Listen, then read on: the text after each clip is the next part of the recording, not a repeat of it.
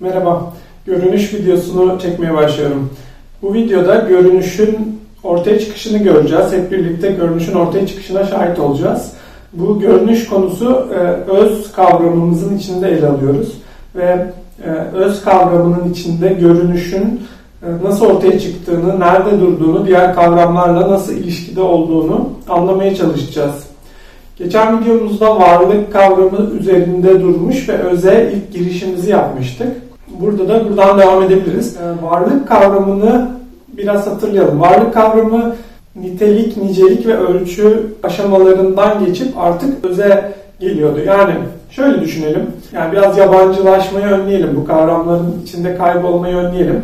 Biz e, gerçekliği anlamaya çalışıyoruz burada. Ve gerçeklik ilk olarak bilgi olarak, ilk aşamada bilgi olarak var. Bilgi kendini doğada gösteriyor ve dinde bilinebiliyor, dinde gerçekliğine kavuşuyordu.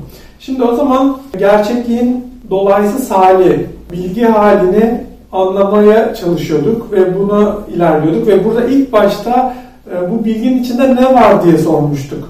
Yani ilk başta bir varlığa ihtiyacımız vardı ve varlık kavramıyla ilk başta ilgilenmiştik. Varlık da nitelik, nicelik ve e, ölçü e, aşamalarından oluşuyordu. Yani varlığın bir niteliği var, varlık sayılabiliyor, niceliği var ve varlık bir ölçüye göre var. Varlığın gerçekliği ölçü.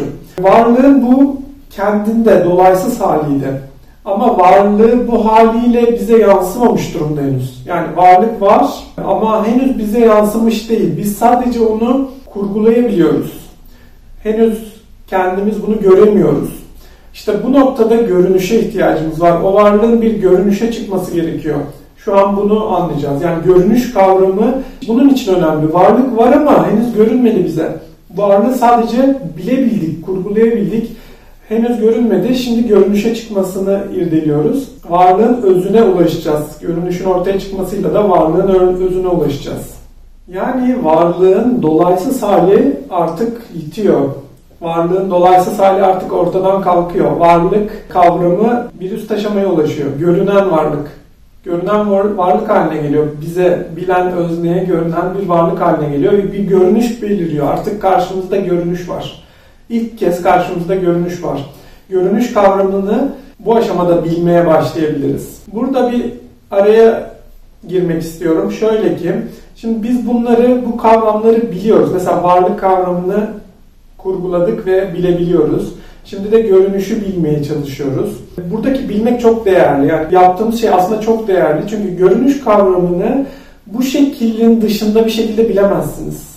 Yani görünüş nedir? İşte ne bileyim aynadaki e, görünüşümdür diye ilk aklınıza gelebilir. Ama bu sadece görünüşün bir örneğidir. Yani biz görünüşü e, ancak felsefi bağlantıları içinde metafizik sistemindeki yerinde bilebiliriz. Yoksa görünüşü tanımlayarak işte buna sözlük anlamına bakarak, ansiklopediye bakarak bulamayız. Ancak görünüş nerede ortaya çıkıyor bunu bilerek, bunu görerek, bunu araştırarak görünüş kavramını bilebiliriz. Hakeza varlık kavramını ancak bu şekilde bilebiliriz. Yine gerçeklik kavramını, bilgi kavramını, doğa kavramını ancak bu şekilde bilebiliriz. O yüzden kurgusal olarak yani düşüncelerimizle bilebileceğimiz bu kavramlara ulaşmaya çalışıyoruz. Bu çok değerli. Başka türlü bunu bilemeyiz. Yani bunu bir yerde okuyarak, bunu bir ansiklopedi araştırması yaparak, sözlükleri karıştırarak bilemeyiz. Sadece kurgulayarak, felsefi olarak bunu çıkarsayarak bilebiliriz. Bakın görünüş kavramı şu an çıktı ortaya. Artık bilebiliyoruz. Varlıktayken daha görünüş yoktu. Çünkü varlık kendindeydi, kendinde araştırıyorduk. Varlık bir nitelikti o zamanlar bizim için. Varlık sayısal bir şeydi. Varlık e, ölçüydü ama e, varlık henüz görünüş değildi. Görünüşü bilebilmek için varlığın yatsındığı, hiçleştiği, hiçe indirgendiği öz aşamasına geçmemiz gerekiyordu. Ve ancak bu aşamada görünüşü bilmeye başlayacağız. Bu girişimi, bu parantezi açtım çünkü bütün kavramlar için bu geçerli. Biz burada kavramları bilmeye çalışıyoruz. Bunun tek aracı felsefedir bunun tek aracı kurgularımızla, düşüncelerimizle bu kavramlara ulaşmaktır. Bu görünüş için böyle, bundan sonra geleceğimiz ya da bundan önce ulaştığımız kavramlar için de böyle. Bunu bilmenin başka bir yolu yok. Eğer bilgiyi istiyorsanız felsefe yapacaksınız ve bu videolara devam edeceksiniz. Bu videolarda bilgiye ulaşacağız. Kavramları bilmeye ulaşacağız. Ezberlemeye, oradan duyduklarımızı tekrarlamaya, düşüncesizce e, inandıklarımızı söylemeye değil, aklımızla ve felsefeyle bilmeye ulaşacağız bu videolarda.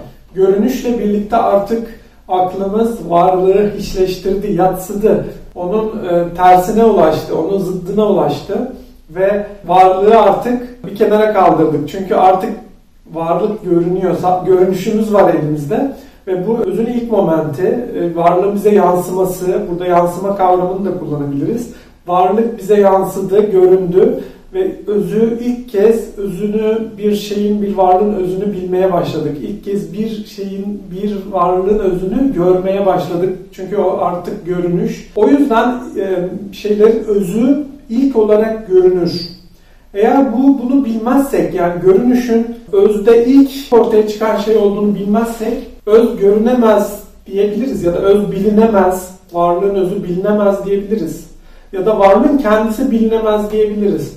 Ama görünüşü eğer sistemimizde e, özün girişine yerleştirirsek varlıkları ve onların özünü bilebileceğimizi, onların bize yansıdığını biliriz. O yüzden görünüşün onların bize yansımasının özdeki ilk moment olması o yüzden önemli. Yani bilinemezci değiliz. Biz her şeyi bilebileceğimizi düşünüyoruz. E, felsefe sayesinde her şeyi bilebiliriz aklımız sayesinde her şeyi bilebiliriz. Bu yüzden görünüş kavramının yerinin doğru olduğunu da anlıyoruz. Çünkü öz görünebilir, varlık görünüşe geçebilir ve biz onu görebiliriz, onu bilebiliriz. Bu yüzden de akılcı bir felsefe yapıyoruz. Yani bilinemezci değiliz, akılcı bir felsefe yapıyoruz. Görünüş bu açıdan da varlığın e, öze geçişi, yatsınması ve görünüşe çıkması açısından da önemlidir. Dediğimiz gibi geçen videoda bahsettiğimiz gibi öz bir şeyin tarih olmuş ve saklanmış haliydi. Şimdi bir varlığın tarih olmuş, e, saklanmış haliydi. Şimdi varlık göründü ve tarih oldu. Göründü, hiçleşti. O göründükten sonra artık o varlık bizde ve biz onu bilebiliyoruz ve onu kendimizde saklayabiliyoruz. Aklımızda saklayabiliyoruz. Bize yansımış durumda. O yüzden varlığı artık bizde devam ediyor. Varlık kendindeydi, artık kendi için oldu ve bizde devam ediyor görünüşle birlikte. Varlığı gördük, görünüşe çıktı ve artık e, varlığın özüne ulaşmaya başlıyoruz. Fark ettiniz mi? Yani varlık vardı, o sayısal bir varlık vardı, nitel bir varlık vardı, ölçüleri vardı o varlığın ama ilk kez o varlık artık göründü ve bu görünen varlığın özüne ulaşmaya başladık. Bu varlığın, gördüğümüz bu varlığın kendine özdeş olduğunu, gördüğüm şey kendisidir. Elmayı görüyorum ve bu bir elmadır demeye başladık. Ee, bu noktada artık özdeşliğe girmeye başladık. Bundan sonraki özü anlamak için inceleyeceğimiz kavram özdeşlik olacak. Bir sonraki videoda görüşmek üzere. Hoşçakalın.